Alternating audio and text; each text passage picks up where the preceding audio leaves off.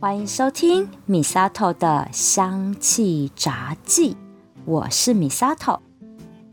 总算办完一件大事了！啊，上个周末啊，我负责举办国际演讲会国语比赛的北部晋级赛，集结了全北部地区优秀的选手共聚一堂，来同台较劲。以往呢，我都是其中的一个选手。但是今年跟明年我都准备要当总会的干部，所以就成了主办方了。真的换了一个位置，就完全换了一个视角。以前呢，我当选手就会批评这个比赛啊，哪里做不好，哪里做不对等等。但是现世报就是来的如此之快，让我措手不及，就轮到我当主办了。所以那就不能出现以前我看不过去的那一些事情啊。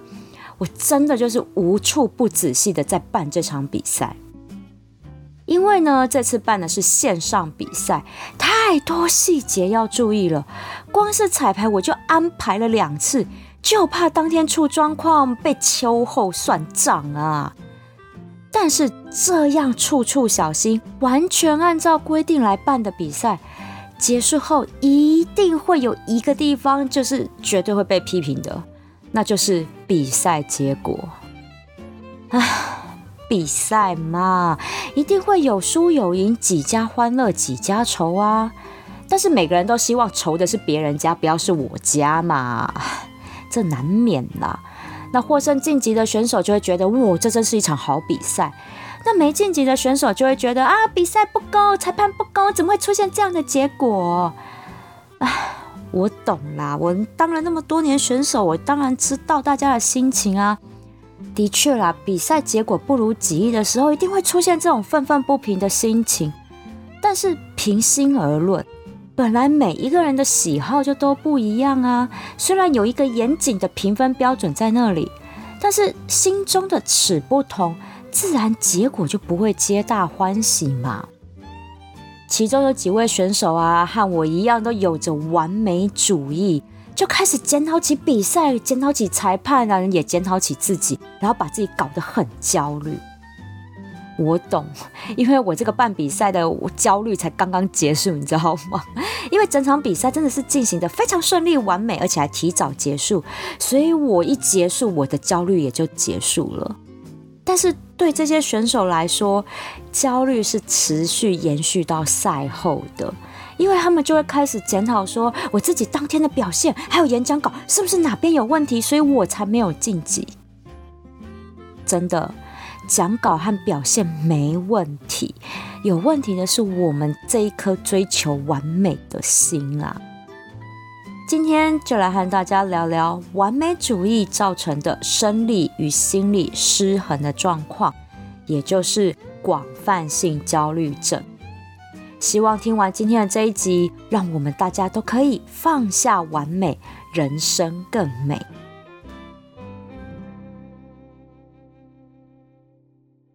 要来聊聊完美主义，就要先知道它的定义是什么啊？在人格分析里。完美主义是一种人格的思考和行为的表征，像星座里常常就会说处女座是完美主义，或者是我在之前的节目中分享的植物精油类型性格，树脂类精油就是很典型的完美主义者。我从两个方向来解读完美主义者的思考和行为模式。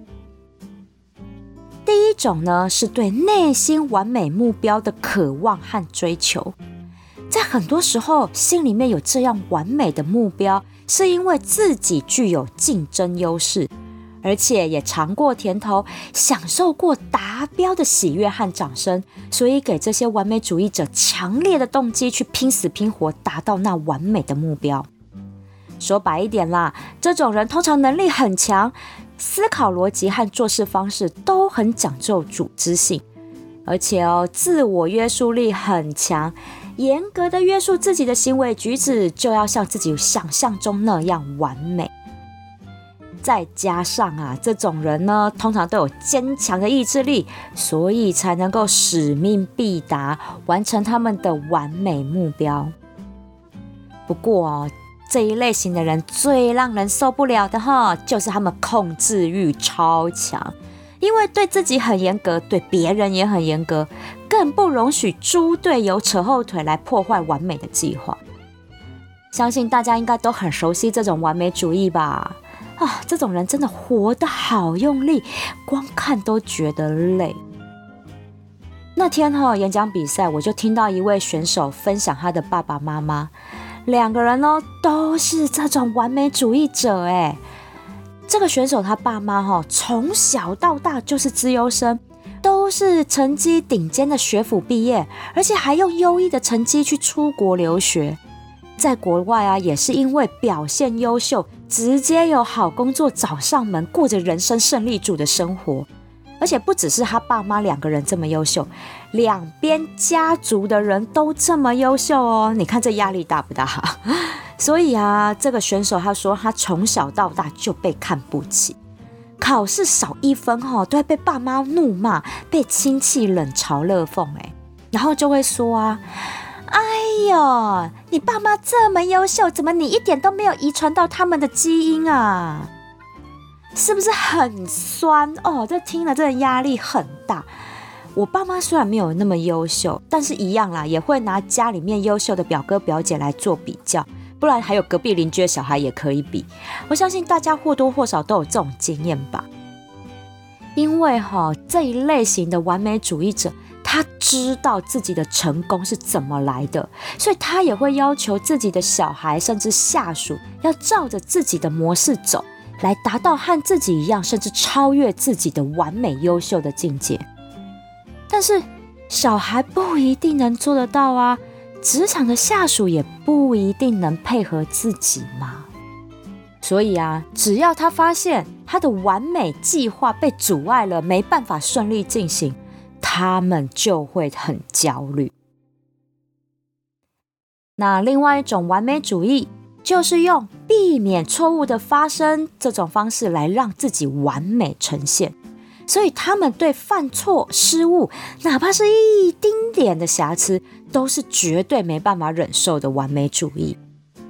和刚刚讲的第一种完美主义不一样的是，第二种完美主义的人，他们内心充满了各种完美的目标，但是能力比较普通。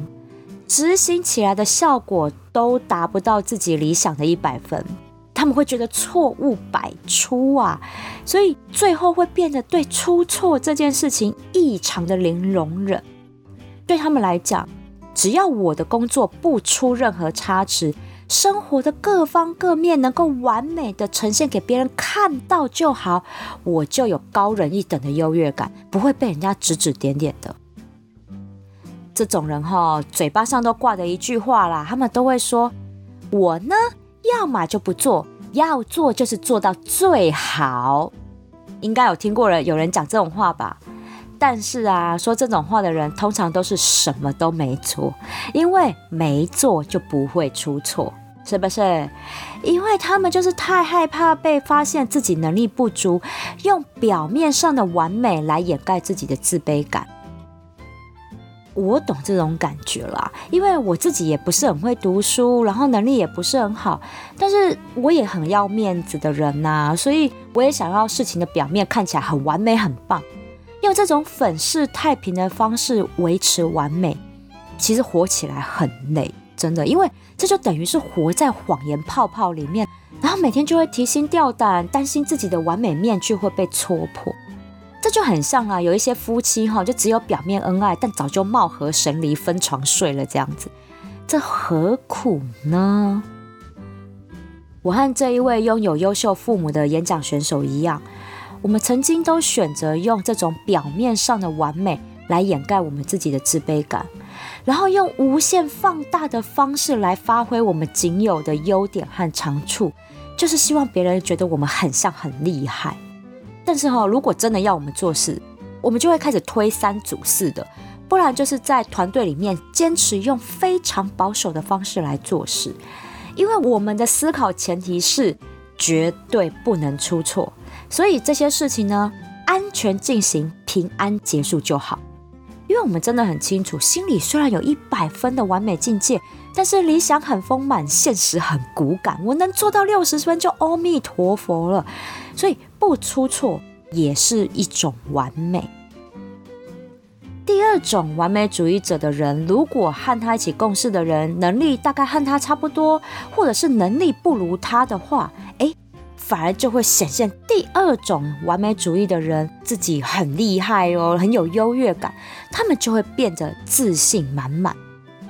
但是遇到比自己能力强的人，他们的面子就会挂不住，他们不容许自己示弱，反而会用一种更爱现的方式来张扬，说自己很厉害，就是怕自己被跨跨卡丘好看破手脚。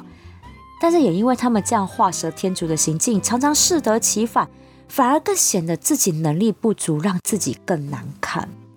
这也是我后来醒悟到，为什么我这一种第二种完美主义者类型的人，会是活在谎言泡泡里的感觉。因为其实我能力没有这么好。如果今天我只是在同温层里面显得我很强，那其实不是真的能力好。所以后来我走出同温层。跟很多比我厉害的人共事，遇强才能则强，这是训练我自己的能力。所以我很清楚第二种完美主义者的人，他们的内心的纠结。其实面子真的不重要，重要的是你能不能面对比你厉害的人，你能虚心学习，而不是让自己充满焦虑，就是为了这个面子而已。好，所以话说回来，不管是哪一种完美主义，其实都是活在高度的神经紧绷状态下，紧绷到自己完全喘不过气，也让别人喘不过气，所以超容易造成身心出现非常多的疾病状况。最常见的就是广泛性焦虑症。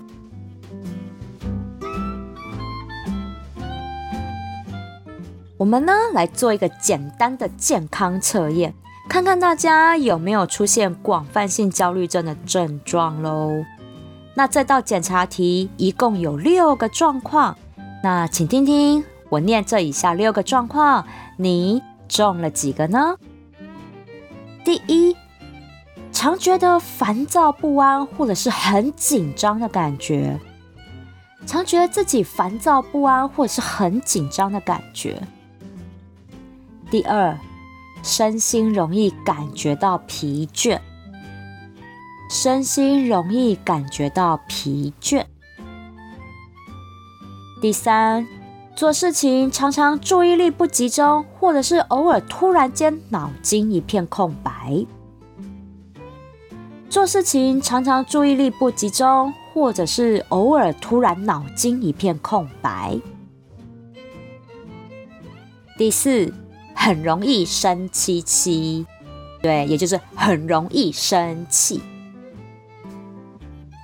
五，身体的肌肉常常处于紧绷的状况，像是肩颈很容易就耸在那里、紧在那里、僵在那里这样。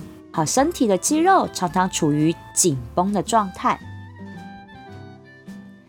第六，有睡眠障碍。像是很难入睡啊，或者是睡不安稳这类的哈，这样子的睡眠障碍有没有呢？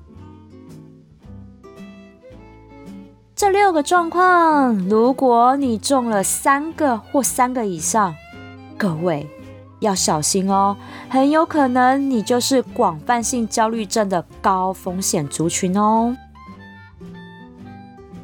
广泛性焦虑症是很典型的心理影响生理的病状，常常莫名的会感受到一种焦虑感，这种焦虑感是捉摸不定的，也没有特定是哪个对象造成的焦虑感，所以这样的广泛性焦虑症又被称作为漂浮型焦虑。虽然说焦虑症是一种心理疾病。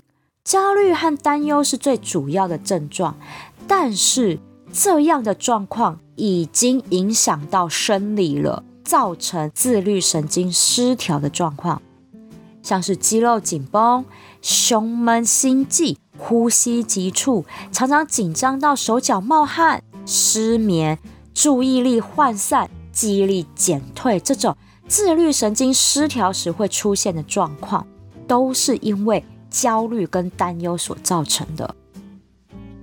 如果这些状况还持续了六个月以上，哦，那我跟你说，身体状况会更恶化哦，会出现像是头痛、全身各处酸痛、反胃、胃痛，或是胃上气，甚至胃食道逆流。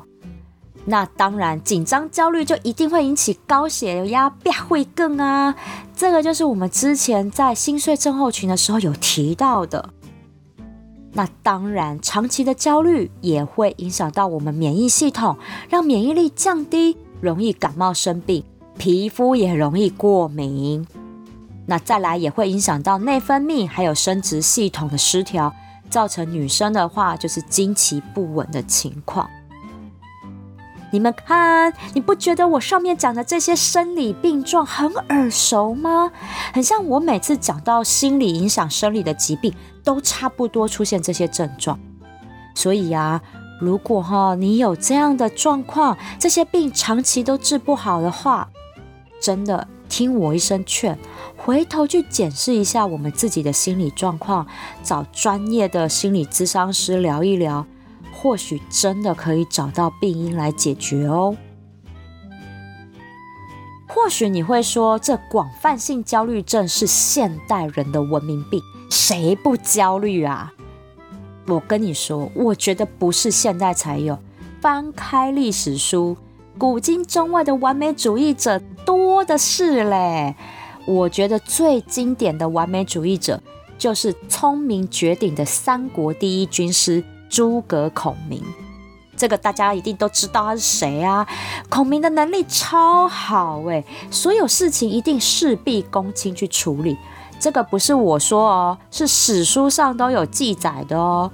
孔明那个时候啊，他是中央地方通通管，连戏剧里都有演哦。他去前线打仗的时候，后面公文还一直送过来说，哎，那些行政事务要怎么处理？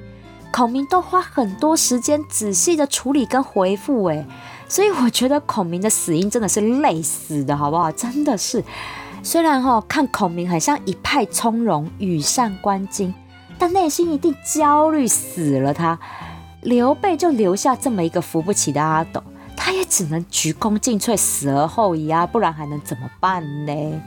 好，所以。从孔明身上是不是就看到很多现在社会很多优秀的高阶主管，他们也都是这样哎，所以我真的啦，我觉得蜀国哈成也诸葛亮，败诸葛亮也要负很大的责任，因为完美主义者就是这样啊，权力一把抓，他们享受这种拥有权力的感觉，这让他们很有成就感，但是。能力再怎么好，你一个人的能力也有限嘛，不肯授权出去，然后不信任下属的能力，这个组织到最后一定会分崩离析的啦。所以这些事情给了我很多的启发，他真的告诉我，每个人的完美都不一样，我自己的完美不要套用在别人身上，要学会接受别人的完美标准啊。那。这样子，我的日子也才会过得舒心惬意一点，不是吗？哎呦啊，我怎么讲到这里来？我要讲的是哈，为什么今天我会从完美主义这个性格来切入讲广泛性焦虑症？不只是因为我在这次的线上比赛看到大家对自己的要求，还有非常在意比赛结果，也就是在意别人的眼光而产生的焦虑感跟身心失调的状况，这件事情很有感触。还有就是我回过头来，我检视我自己，我何尝不是也很在意别人的眼光呢？我看过很多追求完美到可以说是吹毛求疵的职场前辈。其实这些完美主义者真的身体状况都不是很好，因为心理状态在长期追求完美的状况下，做人处事一定不够圆融。好，所以导致的可能是夫妻或亲子之间的关系很疏离，或者是在职场上面不被认同、受到打击等等。他们内心其实真的不好过，但是在面子上我都要盯住一切，好像很棒这样。那夜深人静，一个人都默默伤心，所以这些前辈们都有很严重的失眠症状，长期看医生、吃安眠药才能够入睡，这真的是一种恶性循环呢。那再说到，其实我之前要做 podcast 的时候，我就有想过这个问题，因为我是很典型的天秤座啊，我做什么事情就是要完美，然后精致漂亮的秀出来。但是我也是人呐，我也是会犯错啊。想要当个知识型网红，我心里面就要有准备，就是什么祖宗十八代，我就会被肉搜出来放大检视。如果真的要做到全方位的完美，我会累死的，真的，因为所有的一切都有可能被摊在阳光下检视，这压力真的大到喘不过气来。所以我就决定，我就做我自己，反正我就是这样的人啊，就有点三八这样子。好了好了，是很三八哈，我很爱，我我承认我很三八，然后又很爱讲道理，然后也就不要死要面子的，硬要装的很像我生活很健康。没有，我生活也不是这么健康。我不爱吃青菜啊，也懒得运动。但是我就像一般人一样，我也要尽力维持我的健康。我没有要伪装我自己，我有我自己的核心价值，就是在推广芳疗上面，希望让大家知道正确又安全的精油使用方式。所以我用我觉得自在的方式，还有让大家听得懂的话语来表达做节目。啊！我不做做做节目，你们也才听得舒服啊！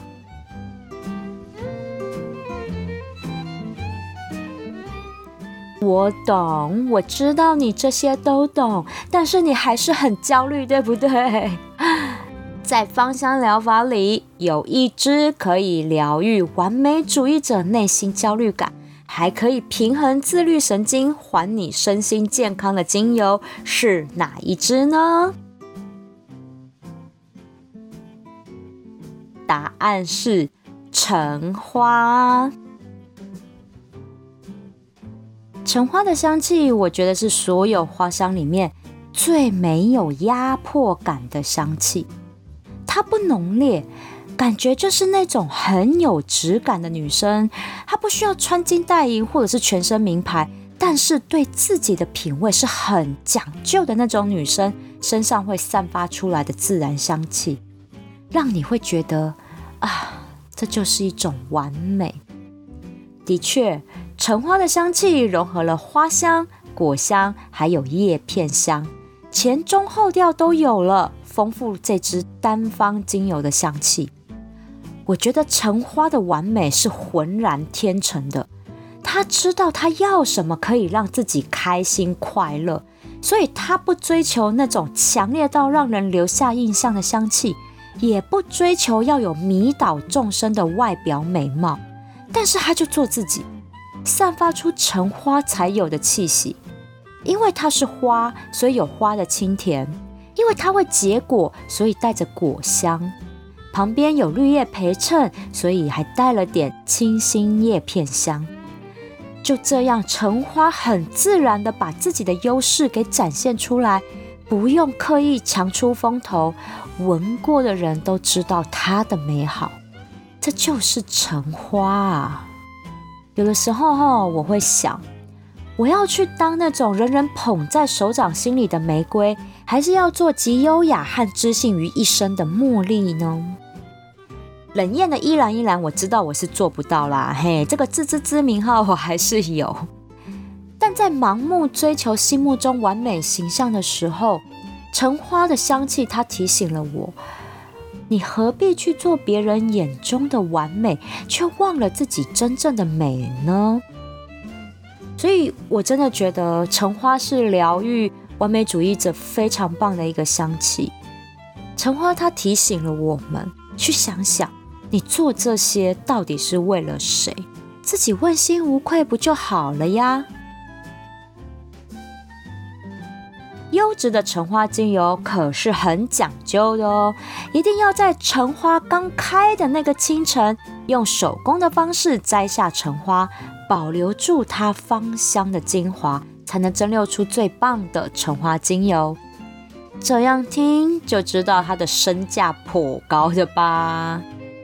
但也就因为花朵类精油的萃油量本来就很少嘛，所以只要一点点也就很贵了。橙花精油在市面上也和茉莉玫瑰一样，也有稀释过后的精油在贩售，让大家可以好入手，奢华用。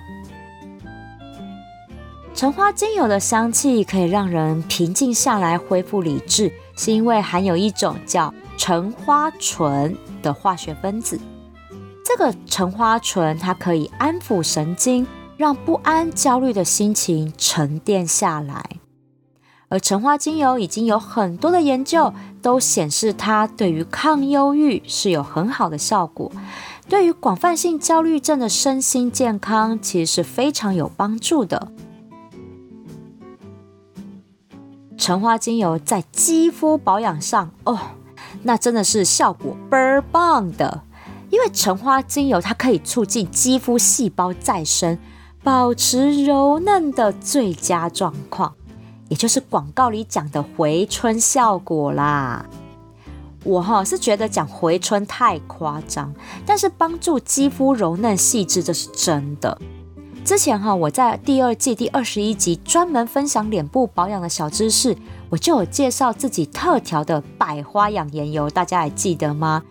里面呢橙花就是我一定会放的精油，因为它不止促进细胞再生哦，还可以调节油脂分泌。帮助肌肤维持油水平衡，所以啊，像是干性肌肤还有敏感型肌肤的人，橙花就可以帮他提高肌肤抓住水分跟养分的能力。那对于我这种油性肌的人来讲，就不会油光满面啦。对于完美主义者和广泛性焦虑症的人，我建议用熏香的方式。在三餐吃饭前，给自己一分钟的时间熏香，养成这个饭前仪式，借由香气放松自己紧绷的身体和心灵，好好吃顿饭，不然哈，真的都要焦虑到胃食道逆流了啦。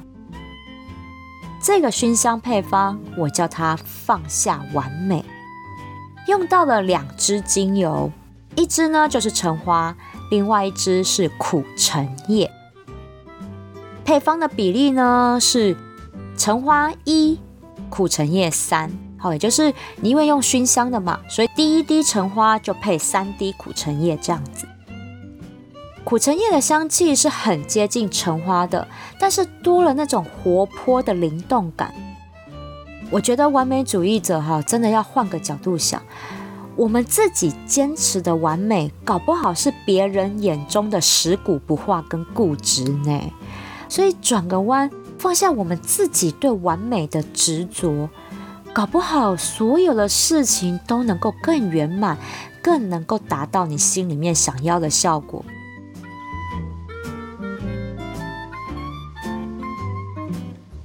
面对完美主义，我选择呼吸，信任。还有放手，真的坚持完美只会让自己喘不过气来，压力很大。试着授权给别人，信任别人，放手让别人来帮助自己。不完美真的不会怎么样，但坚持完美会耗尽自己的身心健康的。人啊，真的哈，做再好啦，都会有人批评。你就算长得再漂亮，天生的也会有人质疑你去整形，不是吗？